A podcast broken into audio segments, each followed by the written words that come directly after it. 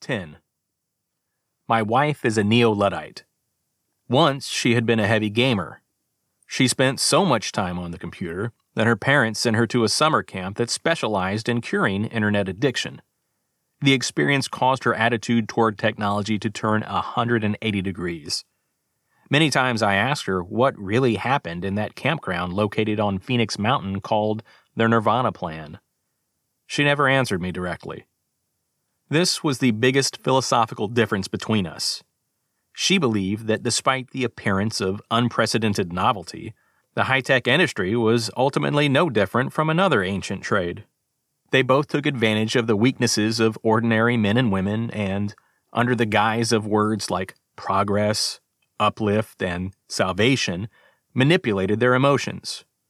Whether you put your hand on a Bible or an iPad, in the end, you were praying to the same God. We only give the people what they want. They desire comfort, joy, a sense of security. They want to improve themselves, to see themselves stand out in the crowd. We can't take such desires away from them. That was how I always argued back at her. Oh, please, don't give me that. You're just playing a game to satisfy your own yearning for control, she said. Come on, give people a little credit, I said. Everyone's got a brain. How can anyone control anyone else? There are always N P Cs. What are you talking about? Non-player characters. What if everything is controlled from behind the scenes by some invisible background process? Then every action you take will affect the game logic. The system will react with N P Cs and they will carry out their predetermined programming. I stared at her face as though I'd never really known her. I even wondered whether she had just joined some new cult. You don't really believe that, do you? I'm going to walk the dog. There shouldn't be much dog poop in the streets this early in the morning. eleven. Every day, as the temple bell tolls five, I have to get up to sweep the grounds. I sweep the wooden floor of the gallery from the new library to the stone steps, and thence to the temple gates, where the ancient pagoda tree grows, its gnarled branches spread like the talons of a rampant beast. As for whether I will be quietly reciting the Surangama Sutra, the Lotus Sutra, or the Diamond Sutra as I sweep, that depends on the day's P M two point five air quality index. My throat hurts when I breathe the polluted air. I don't need the distraction. Any of the faithful coming to the temple to make offerings can see that I haven't been truly called by the Buddha. Just like all the other disciples flocking here on weekends to study Buddhist doctrine, I'm here to hide from the real world. In a way, I'm not too different from the throngs of shoppers at the Buddhist shop outside Yonghe Lamasery vying to buy electronic Buddha boxes. They bring the box home, push a button, and the box starts chanting sutras. On the hour, or at designated times, the box will even emit a tranquil, meditative dwang, like the ringing of the bell in a temple. The purchasers apparently think this will bring them blessings and cleanse bad karma. I often imagine all the passengers squeezed like canned sardines into the number two subway train leaving from the Lamasery station, all of their Buddha boxes ringing harmoniously together on the hour. Perhaps the so-called Chan state of mind refers to the detachment of such a moment from real life. And now that I have to commit to a Buddhist vegetarian diet, I miss the restaurant at Beijing Kiao where they serve chitterling soup made from ancient stock that has supposedly been accumulating flavor for years. I've canceled my mobile number and deleted all my accounts on social media. My wife has left me and returned to her hometown. I've even been given a Dharma name, Chin Wu, free of worldly dust. All I want is for those crazy people to never find me again. I've had enough. Everything began that night with a crazy marketing scheme that seemed to make no sense. Mister Wan bought my idea. Overnight, he summoned the engineers to develop the new product. Lao Zhu laid out the marketing plan and strategy. The most important piece of the project, of course, was assigned to me, the originator. I had to go find a respected master monk willing to consecrate our app, to bring it light. Lao Zhu demanded that the entire process be filmed and turned loose online to go viral. I ran through every excuse I could think of. My family have been Christians for three generations. My wife is pregnant and can't come in contact with raw foods, animal fur, or anything having to do with spirits. Lao Zhu responded with only one line. This is your baby. If you don't want to see it through, get out and don't come back. You get me? I visited every temple in Beijing, begging and pleading with the master monks, and I sought out every lama secluded in spiritual solitude in the city's various nooks and crannies. Each time, however, even after having come to an agreement on the price, as soon as I brought out my camera, the monks' faces turned stony, and after a few amitabhas, they would cover their faces and escape my presence. We tried using hidden cameras a few times, but the combination of incense haze and camera shake made the results unwatchable. As the deadline approached, I could no longer sleep, but tossed and turned all night. My wife asked me what I was doing. Rolling dough for pancakes, I said. She kicked me. If you want to do that, get on the floor. Don't pretend you're a rolling pin in bed. I'm trying to sleep. The kick managed to free my clogged neural pathways. Instantly, I was inspired. Mister Wan's new app went on sale on time. Lao Zhu, energized like his Land Rover, shifted into high gear and whipped us into a frenzy. Videos, new concepts, and new campaigns were released one after another. Soon, a video depicting a master monk consecrating a mobile phone went viral, and Buddhagrams began to conquer Weibo and WeChat. The number of downloads and daily engagement level rose exponentially like rockets heading for the clouds at escape velocity. Don't ask me the impact of such growth on the long-term brand value. Don't ask me what this meant for the subsequent development and application of the digital watermark technology. Those are problems Mister Wan had to solve. I was only a strategist for a third-rate marketing company who had some crazy ideas. I could only work on problems that I was capable of solving with my own methods. In the end, we underestimated the creativity of users. It turned out that Buddhagram pictures, due to the presence of the watermark, could be recovered from even low-resolution copies or cropped fragments. This meant they could be shared and forwarded without taking up much bandwidth or time. Trying to take advantage of the situation, we released a series of new ads touting this newly discovered advantage. Downloads spiked again, but no one anticipated what happened next. It started with a picture of an apple taken with Buddhagram. A week later, the poster shared a second picture of the same apple. It was apparently rotting at a much slower rate than other apples. Next came the various pictures of pets that miraculously recovered their health after having had their pictures taken with Buddhagram. Then, an old lady claimed that after she had taken a Buddha selfie, she managed to survive a deadly car accident. Rumors multiplied. Taken individually, each seemed some preposterous April Fool's joke. But behind every story stood a witness who swore it was true, and the number of believers snowballed. The posts grew stranger. Patients with terminal cancer posted selfies showing their tumors diminishing daily. Couples who had trouble conceiving took nude selfies and became pregnant. Migrant laborers took group selfies and won the lottery. The kind of news that one would normally expect to find only on tabloids on the subway filled every social media platform. All the pictures had the Buddhagram watermark, and all of us thought they were from astroturfers hired by the company. We thought wrong. Supposedly, Mister Wan's phone was ringing non-stop with calls from interested investors. Other than asking about a chance to invest, the next most popular question was, who is the master monk who brought light to the app?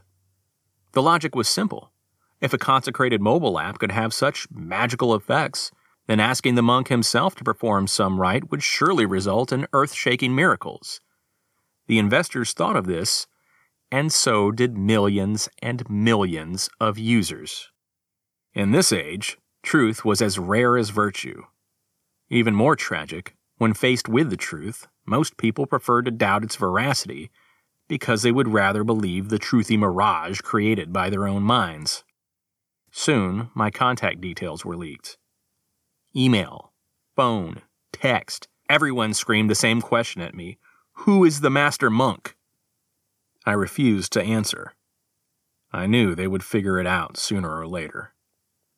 Crowdsourcing the search, they finally managed to locate the master monk and the disciples in the viral video. A bunch of actors my friend had found for me among the crowd of extras congregated at Hingdian World Studios, hoping to get a role. They were supposed to portray commoners during the Qing Dynasty, which meant they were already shaved bald, just like Buddhist monks. This made negotiations rather easy. The extras who harbored dreams of making it big in the movies were especially diligent. And the lead even argued with the makeup artist over the correct placement of the burn marks over his head to indicate his ordained status. Watching the scene, I grew concerned. They were all good people. The fault was entirely mine. The poor actors who had been located by the human flesh search engine could no longer live in peace. The enraged netizens hounded them and their families using the vilest language, forcing them to acknowledge what was obviously true. They were mere extras hired by the company to portray the master monk and his disciples. Except that the crowd still wasn't quite on the same page as me. They continued to believe that my company, or more precisely I, was hiding the real master monk. Out of greed or selfishness, I was refusing to disclose his identity to the public so that everyone could benefit from the master's powers.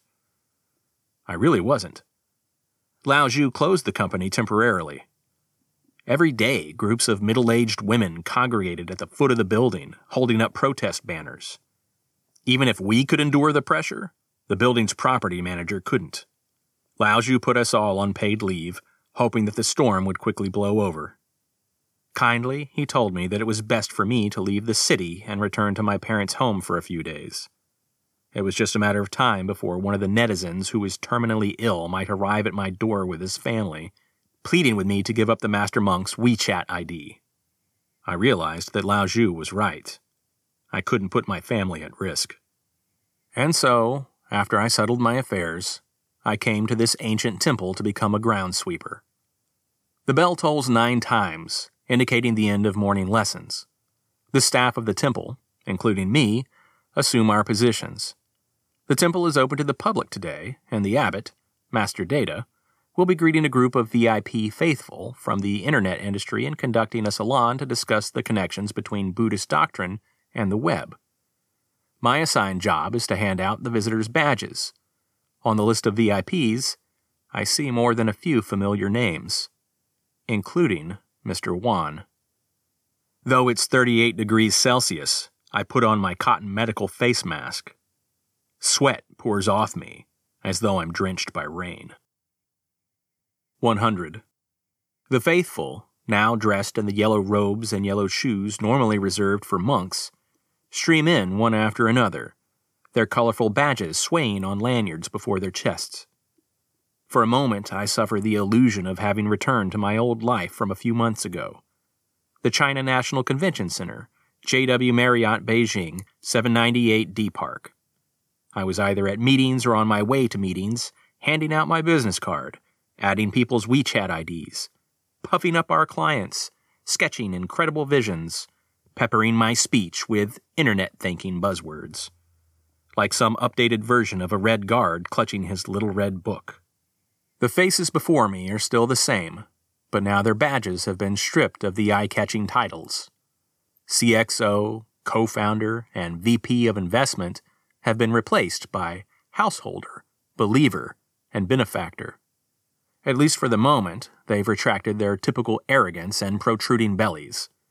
Mumbling mantras, they take their seats and piously hand their phones, iPads, Google Glasses, smart wristbands, and so on to the waiting novice monks in exchange for a numbered ticket. I see Mister Wan. His face looks pallid and thin, but his gaze is steady and his steps airy. Placidly, he places the palms of his hands together and bows to the guests on either side of him, showing no trace of his former domineering air. As he passes me, I lower my head, and he lowers his in turn to acknowledge my greeting. Many things must have happened in the intervening months. Supposedly, Master Data had once been a promising student at the computer science department of Tsinghua University. However, as a result of his enlightenment, he gave up offers for graduate study at Stanford, Yale, U C Berkeley, and other ivy-clad campuses, took up vows, and became ordained as a monk. With him as an example, a group of other graduates of elite colleges also joined our temple and began to spread the teachings of Buddhism online, bringing relief to all mortal beings with methods adapted to the internet age. The Master's lecture today roams over many subjects, so many that I barely remember any of them. I do see Mister Wan holding a pious pose and nodding frequently. When the Master discusses how big data techniques could be used to help locate the young reincarnations of Tolkas, his eyes even grow tearful. I'm trying to hide from him, but I also can't suppress the urge to go up to him and ask if the storm is finally blown over. I don't miss my old life, but I miss my family. Here, only monks who have achieved a certain status have the right to use the internet. The layered green branches of the ancient cypress grove, like a firewall, separate us from the noise and dust of the secular world. My daily life, however, is not boring at all. Sweeping, working, chanting, debating, and copying. Uncluttered by material possessions, I've been sleeping without trouble for the first time in years, and no longer live in constant dread of sudden vibrations from my phone. Though occasionally my right quadriceps still suffers phantom pulses. But my teacher tells me that if I count my prayer beads, all one thousand eight hundred of them, every day for one hundred eighty days, I shall be fully cured. I think it's because we want too much, more than what our bodies and minds are designed to withstand. My old job was all about creating need, encouraging people to pursue things that didn't matter for their lives. And then I used the money they gave in exchange to purchase illusions others had created for me.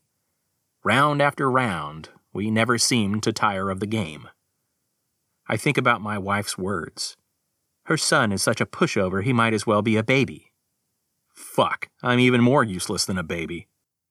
This is my sin, my bad karma, the blockage I need to clear for my progress. I'm starting to understand, Mister Wan. After the lecture, Mister Wan and a few others surround Master Data, apparently because they have many questions that need his insight. Master Data beckons to me. I gird myself and walk over. Would you bring these honored guests to Meditation Room three? I'll be over in a moment. I nod and lead the group to the room in the back reserved for V I Ps. I ask them to sit, and I pour tea for everyone. They nod and smile at each other, but their conversation is restricted to small talk. I'm guessing that they are competitors outside the temple. Mister Wan doesn't look at me directly. He sips his tea and closes his eyes, meditating.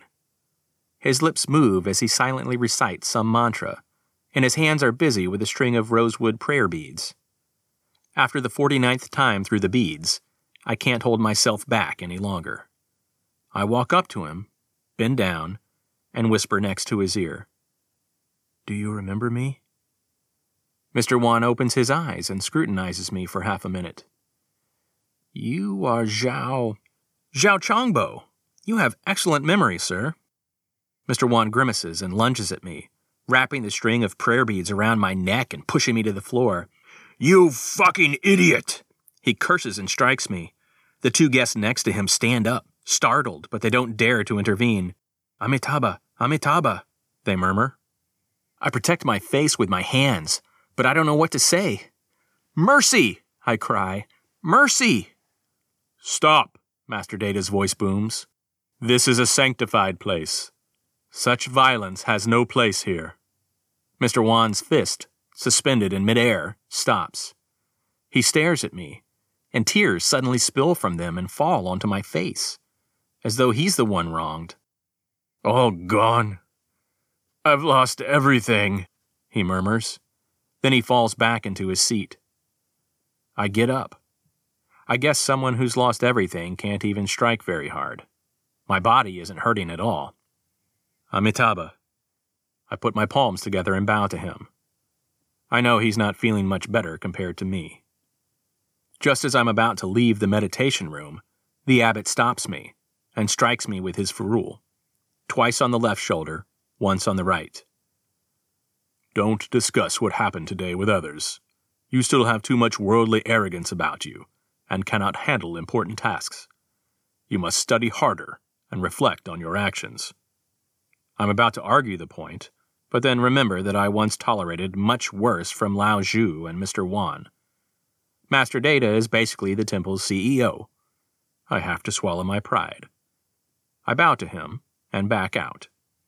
I lean against the wall of the gallery and watch the woods in the setting sun. Smog glistens above the city like the piled layers of a sari. The bell tolls on the hour, and startled birds take to the air. A thought flashes through my mind.